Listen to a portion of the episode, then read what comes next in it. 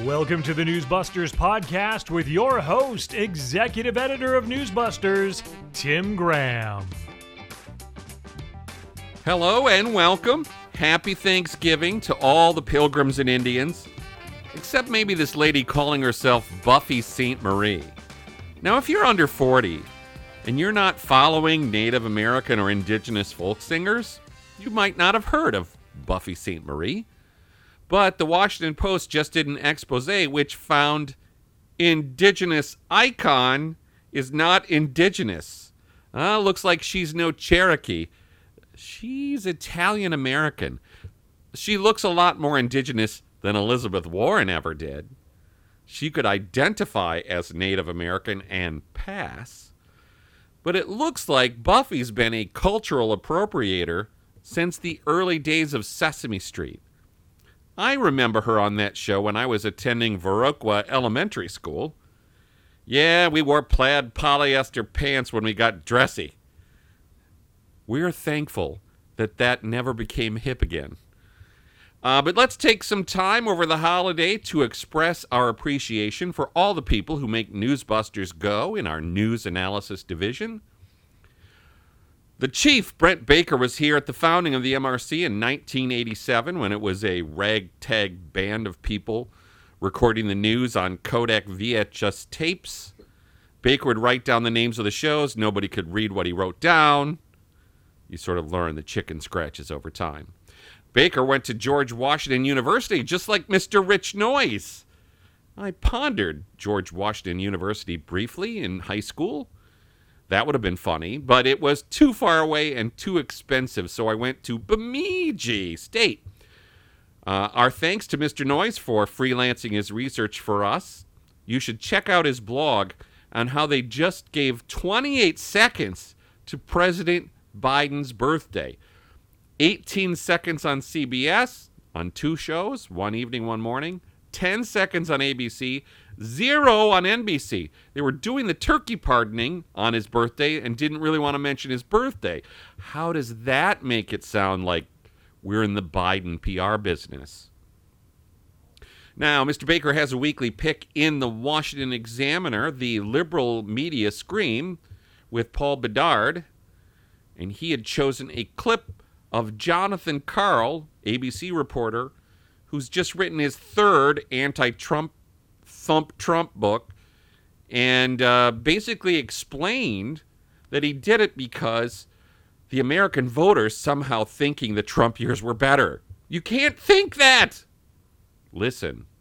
Like, why do you think he's such a lasting grip on a party that had many opportunities to end the specter of him, whether it had been either impeachment or just if Kevin McCarthy hadn't gone down there and kissed the ring. Yeah, I mean, there's a lot of that. First of all, it's important to remember less than a year ago, he was trailing Ron DeSantis in polls in one Wall Street Journal poll in December of by 20 points or so. It was flipped just a yes. year ago. Yes, so so it, it, wasn't a total, but but I think part of what's happened is people look back. There's there's anxiety in the country.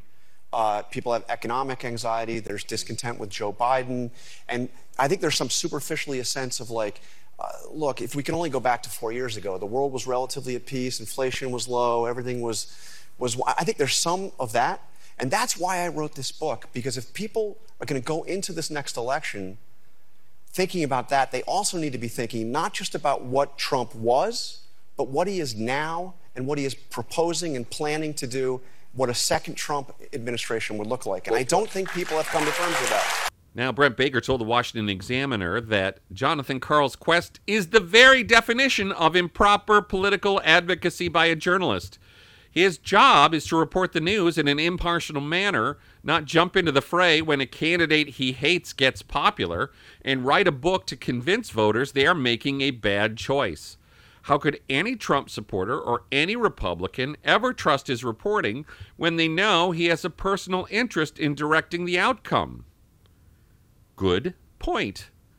Now, Baker was promoting a blog by Alex Christy so we are thankful for Alex, the pride of Western Washington University in Bellingham. Make waves, Alex. That's what I hear they say. We are thankful for Curtis. We are Penn State Houck. He's a very hard working individual. Uh, he got a blog in this week about James Rosen of Newsmax bothering Karine Jean Pierre. Uh, it was a fun question. He was basically suggesting um, how come the Biden people all say the polls aren't reliable, but when you want to sell your ideas, somehow those polls are reliable? Listen. I want to ask about polling. Uh, in February, the president conducted an interview with, I believe it was uh, Telemundo, uh, and he was asked about the dismal state of his job approval ratings. And he answered in words to this effect Do you know anyone that believes the polling these days? And he talked in some detail about the difficulty of getting people on the phone and com- compiling accurate polling. Whenever you're asked about the president's dismal job approval ratings, uh, you say we're not going to look at polls. We, we look at his accomplishments. And yet, when you are asked about various domestic policy initiatives, you will say these poll very well. People support what the president wants to do. If you look at the individual subjects on the polling, they support what the president's agenda is. So, once and for all, are only certain polls valid in your eyes, the ones that support your agenda? Or is the polling data that shows that President Biden has been stuck for two years at the, the low 40s in his approval ratings, are those valid? Now, KJP had the usual word salad about this, but uh, Rosen bit the apple a second time. He pointed out the polls show the electorate at large and also significant majorities within the Democratic Party believe the president's too old. The polls that show the American people and also significant majorities within the Democratic Party don't want him to run again. And the polls that show his handling of the economy, foreign policy, all these dismal polls, his job approval ratings, does the White House have any basis to challenge the accuracy of that polling? Now, Karine says, uh, I'm not challenging the accuracy here. But anybody who's watched Biden being asked this question, most recently by uh, Peter Doocy of Fox News, Biden loves to say that all the polls are unreliable, I guess, uh, uh unless he's winning.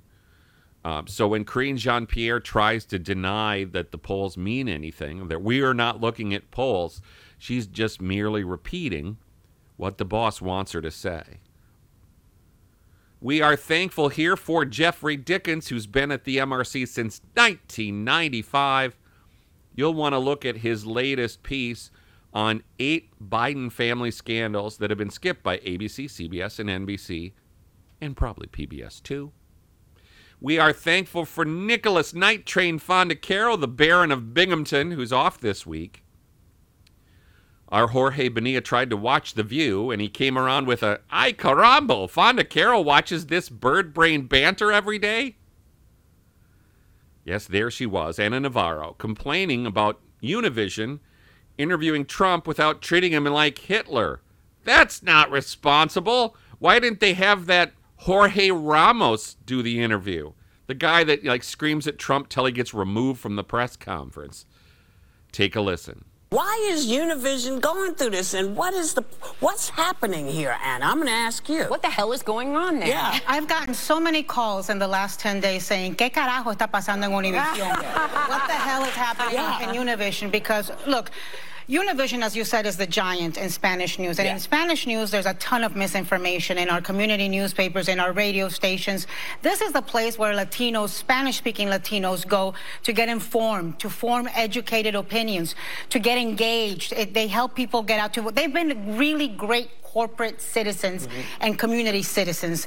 Um, they they have a tremendous co-anchor named Jorge Ramos, who's oh, been there for Jorge. decades, and they've got great credibility. I've seen many a strong man, many a corrupt person, leader, squirm under the questioning of Jorge Ramos, but they didn't have Jorge Ramos do this interview. We should note Jorge has joined us on the evening news shift now, so he is uh, Jorge Noticias de la Noche Bonilla. Uh, he has an interview up at Fox News Digital right now as he's found great amusement at the lefties now objecting to the Mexicans at Televisa owning Univision, which is basically the same line that MRC Latino had a few years back. We are thankful for our video whiz, Bill D'Agostino, and he does some research. He did a, a, a neat piece on Robert Hur. Who? Her. Robert Hur. He, him are his pronouns. Uh, he is the special counsel in the Biden classified documents case The going joke is Robert Hur put him on the uh, side of a milk carton because he's missing.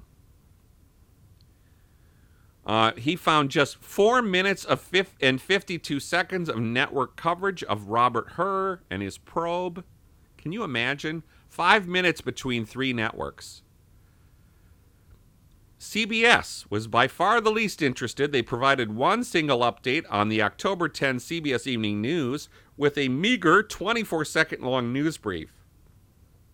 So that's 24 seconds in six months. NBC wasn't much better with just two news briefs one on today, August 12, one on the evening of October 10, for a combined total of 64 seconds. ABC, with 204 seconds over three shows, was the best, but that's 204 seconds. Now, you'll also want to check out Bill's video on Javier Milei, the libertarian anarcho capitalist president elect of Argentina. The term all the media wanted to use was far right, far right, oh my gosh, far right. Here's some of the sound of it from Bill.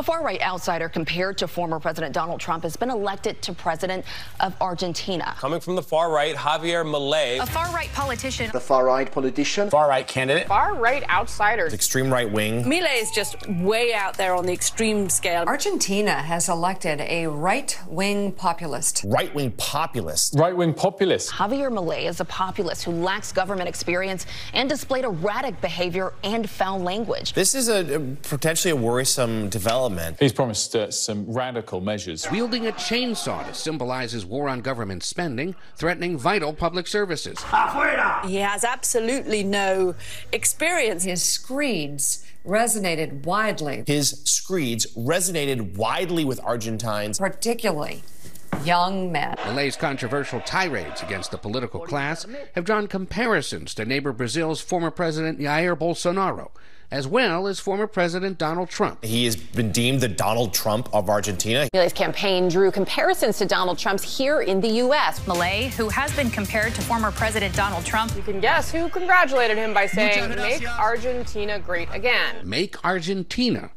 great again. Maybe these anti democracy forces will, in the end, uh, get overwhelmed. But that didn't happen in Argentina, not even close. We are thankful for Clay Waters, Mississippi native, for watching PBS for us. And sometimes he brings all of his years of expertise here at the MRC and bashing the New York Times. Of late, he's been watchdogging Christiane Amanpour. Yes, it's a CNN international show first, but it's a PBS show second. If you're watching PBS for talk shows, it's right there. You know, it's like Sesame Street's now an HBO show that reruns on PBS. So for that reason, Amanpour and Company is a PBS property. Now, Christian recently fought with Israeli spokesman Mark Regev, uh, suggesting nobody has questioned the Hamas body counts. Uh, President Biden just did, you batty Persian born leftist. Clay is also noting that Christian's been more willing to talk up Israel being a genocidal force than Hamas being a genocidal force, which one seems to want to eliminate an entire race of people. It ain't Israel. We are thankful for our longtime contributors, Mark Finkelstein, the scourge of Morning Joe, and PJ Gladnick, and Brad Wilmouth, we are thankful for the raucous caucus at Free Speech America under Dan Schneider and Michael Morris. That would include Joey Vazquez, Luis Cornelio, Gabriela Pariseau, G, Tom Olohan, and Tim Kilcullen, the Legal Eagle. And we are also thankful to uh, Tierin-Rose Mandelburg over at MRC Culture, the Tiny Dancer. We are thankful for the founder and president of the Media Research Center, Leo Brent Bozell III. What would we do without him? These two Brents, Bozell and Baker, took a chance on a skinny geek from America's Dairyland, and we're still here in the 2020s slinging arrows.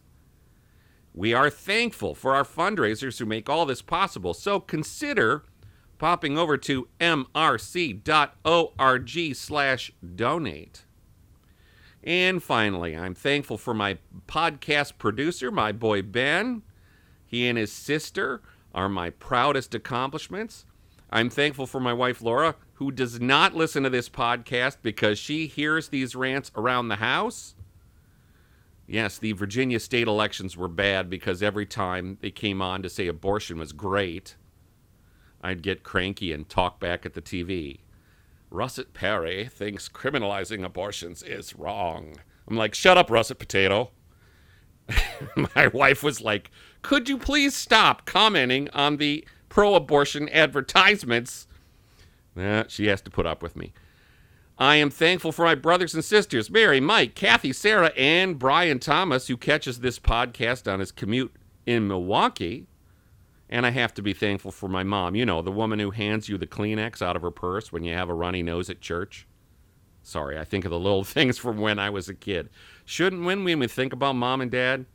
And I have to add, dear old dad, my departed hero, Jim Graham, who I look like and sound like and sing like and a bunch of other stuff. But my wife doesn't let me put my feet up on the dinner table. Uh, my family is always a part of me, hopefully the best part of me. And of course, I thank God and I thank all the Americans who made America what it is and hopefully what it will continue to be. We'll be back after the long holiday weekend, but we're leaving the lights on and we're keeping the blog queue going. So come to Newsbusters once, twice, 24 times a day. Thanks for listening.